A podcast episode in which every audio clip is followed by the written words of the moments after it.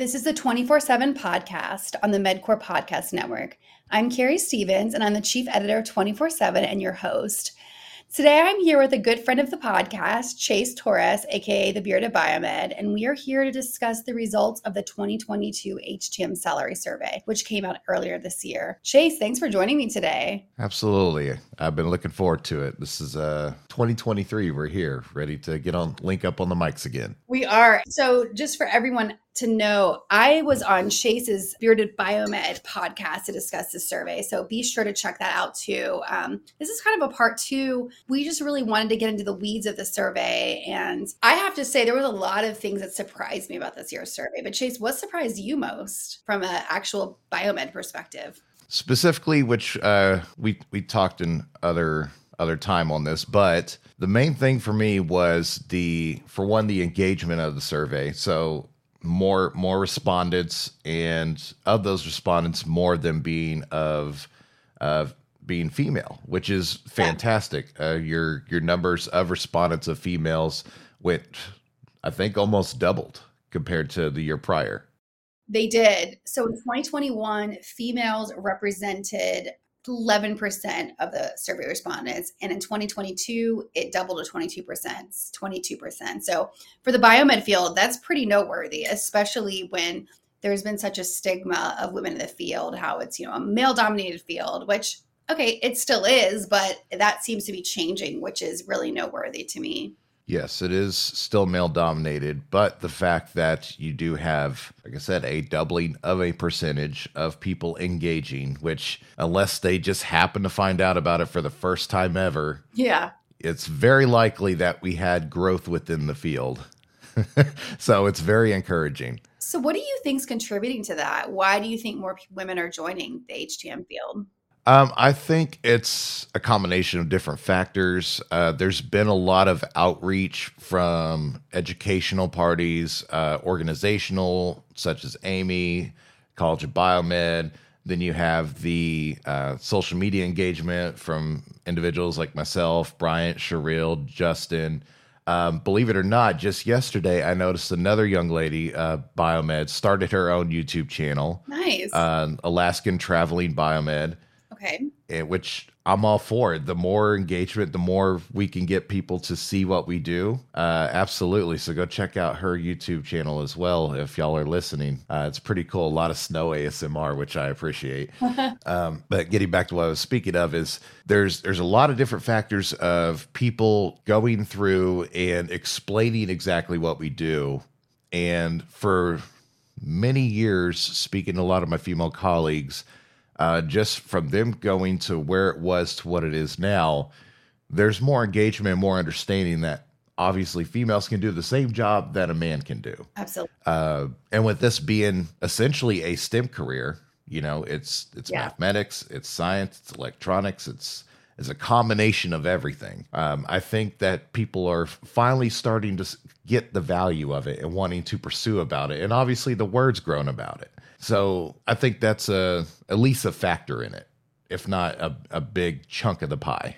I agree. And I will say another thing that surprised me personally that we did discuss in your podcast was the amount of readers or survey respondents, that's readers, pursuing further education. So this year, 30 or in 2022, 35% said they are currently pursuing further education, which was a noteworthy jump from 2021. And I think it does speak to more people joining the field, you know, a, a, changing demographic, and maybe one that is really more interested in seeing how education can further their career, which I think is amazing. Continuing education is something that is absolutely vital for any biomed who wants to grow in their career field to take on. And obviously, with more credentialing, uh, more education, certif- certifications, when you add that to your repertoire, your tool belt, as some might say, it's going to yield you further opportunities for maybe a position that you're looking to get promoted to, right. or it's going to make you more sought after in the recruiting market for you to go find that job and get that raise that you want to. Education, obviously, it makes us better technicians but it also is going to yield back to you greater opportunity, greater pay. Absolutely. And personally, another thing that I thought was cool that we can talk about was the amount of people that said they would that they would promote the HTM profession to others. So, you know, even if they do feel overworked, which was a theme we heard throughout the survey, they really still are 36% said they were very likely to promote the HTM profession and 29% said they were likely. So that these are good numbers. I mean, these people are really recommending people to come and, you know, be part of this, which we need. I mean, there's definitely a problem with the aging out of the biomeds. We don't know who's going to replace these people that are retiring. Can, the field was a little younger than in previous years, but I mean, everyone i mean typically the average biomed is over 40 so we need these new people coming into the field. So that's that was really good for me to hear. And one of my favorite quotes that people that one of the respondents wrote said i feel like the motor in the vehicle. You may not always see me but you know that i'm making it possible to provide adequate care for all patients. Can you talk about that from an actual biomed perspective? Why you feel like the motor in the vehicle or if you do uh, you know me, I love any kind of anecdote or uh, suggestion of what a biomed is within everything else. Um, we we've been called so many things. Uh, motor is very suitable because we keep everything running. I mean, we literally do. We keep all of your medical devices and all of your medical facilities operational according to manufacturer specifications. So, in order to do that, I mean, it just it requires a lot. There's so many different modalities out there. There's so many different types of trainings, different uh, requirements that these machines will exact on a technician to be aware of. Um, sometimes it's as simple as getting left seat, right seat training from a senior technician that's experienced in it. And some of them, when you get into specialty modalities, you're having to go after that specialized OEM training. So, what, what am I alluding to with this is we literally have so many different com- components that we have to take care of that we are essentially a motor within the medical facility. We're, we're keeping everything up and running. We're engaging with it on a daily basis. Um, whether you're in house or a field service technician bouncing to different facilities, you are supplying them with the ability for them to do what they need to do, which is patient care. So with without without the medical equipment, then that's not going to happen. Or at least it's good the the level of patient care will be minimized. I'm not going to say that nurses and doctors can't do their job without equipment, but it'll make their jobs harder, right? much harder. Yeah, for sure. Well, I think too now we probably need to get into the, the bulk of what people care about with the salary survey. I mean, the keyword salary. People people want to know if they're being paid adequately and this year, I will say the results were a bit mixed. Certain regions performed better. Um, the Mountain West seemed to do really well. They they outpaced most of the other regions um, in the survey. And the BMET twos and the Mountain West region um, had a, a, lot of growth. So their salaries, their median salaries grew from sixty thousand five hundred to seventy five hundred or seventy five thousand one hundred year over year. So, and actually, what I thought was crazy, the Mountain West base BMET ones saw their salaries grow from 47,500 to 67,500 or 67,200 year over year. So, and these are pretty good numbers. But again, the all regions were not created equally, and that's something we've seen in every salary survey every year that certain regions do well. Why do you think the Mountain West saw so much higher growth in other regions? If you have any ideas. I mean, it, honestly, it could just be a factor of trying to catch up with the rest of the country because each and every year we see we'll we'll have one region that just outperforms the rest of them in terms of HTM pay, and then the others either remain stagnant or it's so minuscule of a, a drive up in what you're raising pay for these technicians that it's it's not notable. So you have that factor, and I want to say the mountain region has been due okay. for that increase in time. Um, secondly, is the southern yeah saw the biggest boom in 2021. Right, and then if you consider cost of living, it's that is why there's such a disparity between all the regions. We are not all the same in what it costs to live. Cost of living in California is going to be dramatically different. Like for instance, what I where I am in Texas. Hence why most people move here from California just because yeah. you get more bang for your buck. And, you know, with the mountain region and a lot of the states up there, it's starting to the economy's starting to boom for them. There's there's more opportunities out there. like I said, they're they're trying to catch up to the rest of the states. And then let's not forget we have inflation going on right now. Absolutely. So it's very likely that a lot of these are trying to meet the curve and stay either ahead of adjust adjustment for inflation or they're just trying to tiptoe the line to at least be adequate and competitive pay wise because they say inflation is about 7%. It could be higher now. Yeah. And I thought another interesting thing, and we see this every year, but some years it's more marked than others, but the clinical engineers out of all the job titles did the best in 2022 in regards to salary growth. So they saw their median salaries um, grow 14,300 year over year to 103,500 and that's across the board nationwide. So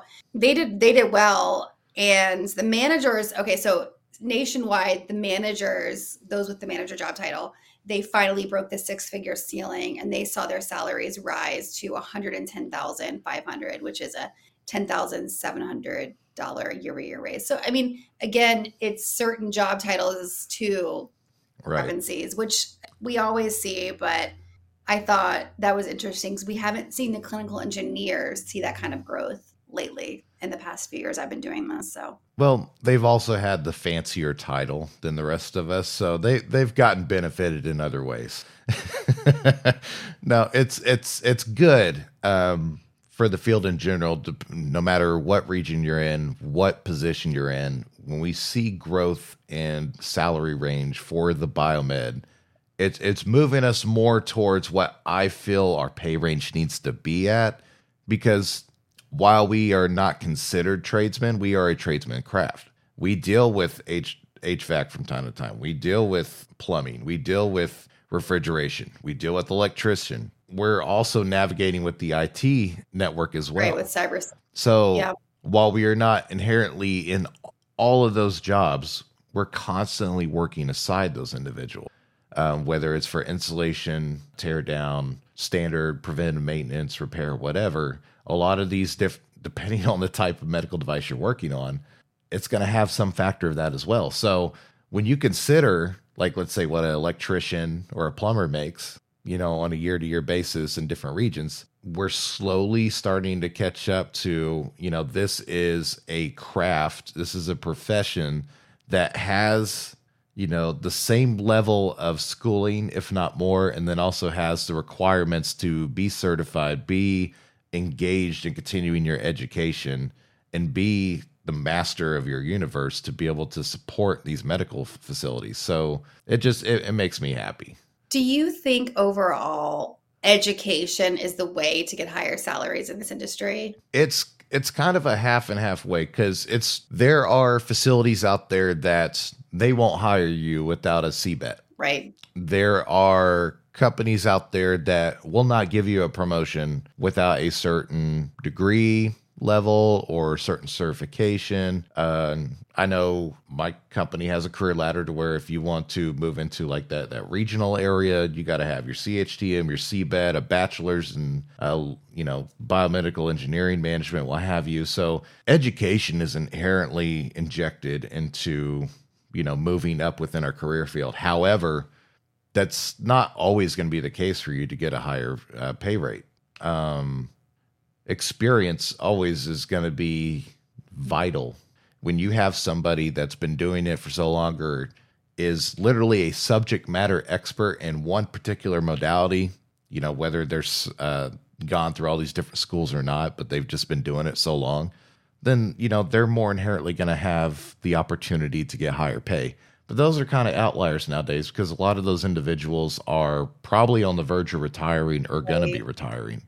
Um, so more often than not, I think our your your greatest solution to a pay raise is probably going after either schooling, uh, getting your degree, or obviously getting a certification from the ACI. Well, one thing I noticed this year too in the survey, and I'm not sure how how much this goes into the actual salaries people receive, but the environment of care changed a lot with our readers. We saw a lot more ISOs represented in the 2022 salary survey than in previous years. So ISOs represented 21% of the survey respondents rather and um, hospitals, medical centers, you know, multi hospital systems only represented 69%, which 69% is obviously a, a, major majority, but in previous years that was much higher. So I wonder how much the ISO takeover is going to contribute to salaries.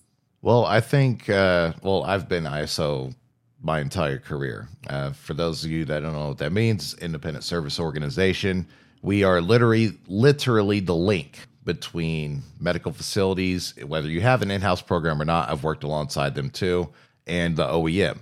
So what that typically means is not only do we need to meet and exceed your expectations as a end user or owner of your medical device but we also have to help bridge the gap to the manufacturer.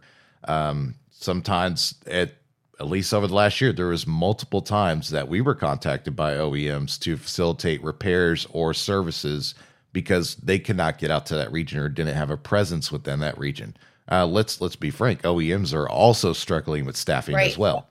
So the ISO technician is has the opportunity to wear more hats and you know contribute and make more of an impact across the grand landscape of their region than let's say an in-house program.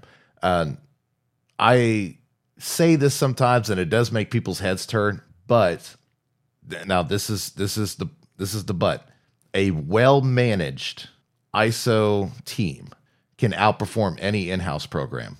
Now, when I say yeah. that, people people are like, "Wait, what? What is this guy talking about?"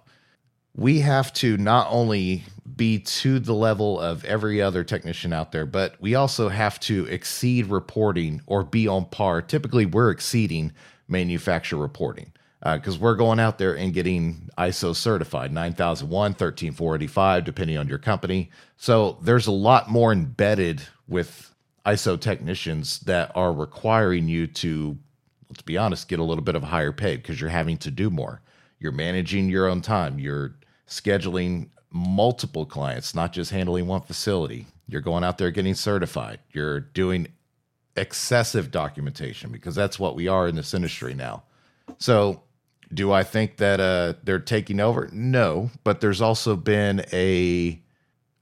I mean, I've always heard for the past decade, maybe since I've been in the field, that for a long time, ISO companies were not really thought okay. well of, um, because you know you could have an outlier like a mom and pop shop, a you know a, a one or two technicians band together do really terrible work, and like I said, they're an outlier, and then that that stains the reputation of the regular, you know, all the other companies out there doing third party services. But as with COVID and the staffing issues and the educational parameters and regulatory parameters, it's becoming more and more understood that independent service organizations are bringing something to the table. So, with that, more respondents, higher pay, and that's kind of I think is at least the foundational of where all this started. No, that's that's a really good perspective. So you're talking about the OEMs, and I want to get into um, one of the things that kept being pointed out in the survey, and it was supply chain issues. I mean, obviously, personnel supply chain issues. That's been well documented in the HTM field, and people in the survey talked about it too. How their departments are smaller. You know, they're being tasked with more work. They've they've gone from nine technicians to four, and but another thing that people mentioned a lot was the actual supply chain issues, getting equipment, and how parts especially has been hard to get and they've been um, they've been basically you know stranded in ports and all of that. So is that something that you've noticed personally and have you seen it get better since the beginning of covid? Is, is it improving or is this just something that we're it's it has gotten better. There are still some outliers of you know lead time of ex- I mean, there's still parts out there for specific companies, for specific modalities that um, sometimes a lot of these companies they've outsourced their manufacturing process of certain parts outside of the country because it costs less. Cost of labor, cost of manufacturing is just cheaper. Um, the other impact of that is like we saw last year, there was significant lead time because there was no supply at all We had canals getting blocked. We just had a lot of craziness happen around quarter four. And, you know, a lot of people don't realize too, around the quarter four sector of the year, a lot of manufacturers aren't resupplying their stock to begin with. Uh, they're trying to basically use what they got. So there's already intrinsically built in that there's going to be less of, you know, what you need available. I think the major thing that everybody was feeling was something so simple was the AED. Yeah. Uh, could not could not get a hold of pads, could not get a hold of batteries. I had facilities that were holding on uh, that we just happened to come out and they they had well past due date pads for their AEDs, but they're like, I've had some on order for six eight months, and there's no ETA of when I'm gonna get them. So I'd rather have something than nothing. I think we've kind of gone past that. I think we're looking towards, you know, a a smoother horizon compared to you know the scare of or you know middle and late of last year. But uh, supply chain is always going to be an issue. It's just a matter of how you navigate your your supply chain. So some facilities out there have one supplier, one vendor that they're going to order through because it's approved in their system and that's all they're going to use. Others, which I think is smarter, has multiple vendors that they could pull from. Okay, if this doesn't have it, but I need it, I can go here, here, here, here. It's just a matter of honestly how you manage your system, which will help you, you know, navigate those shortfalls that we're going to, this will happen right. again. It's not like that was an outlier. It will happen again.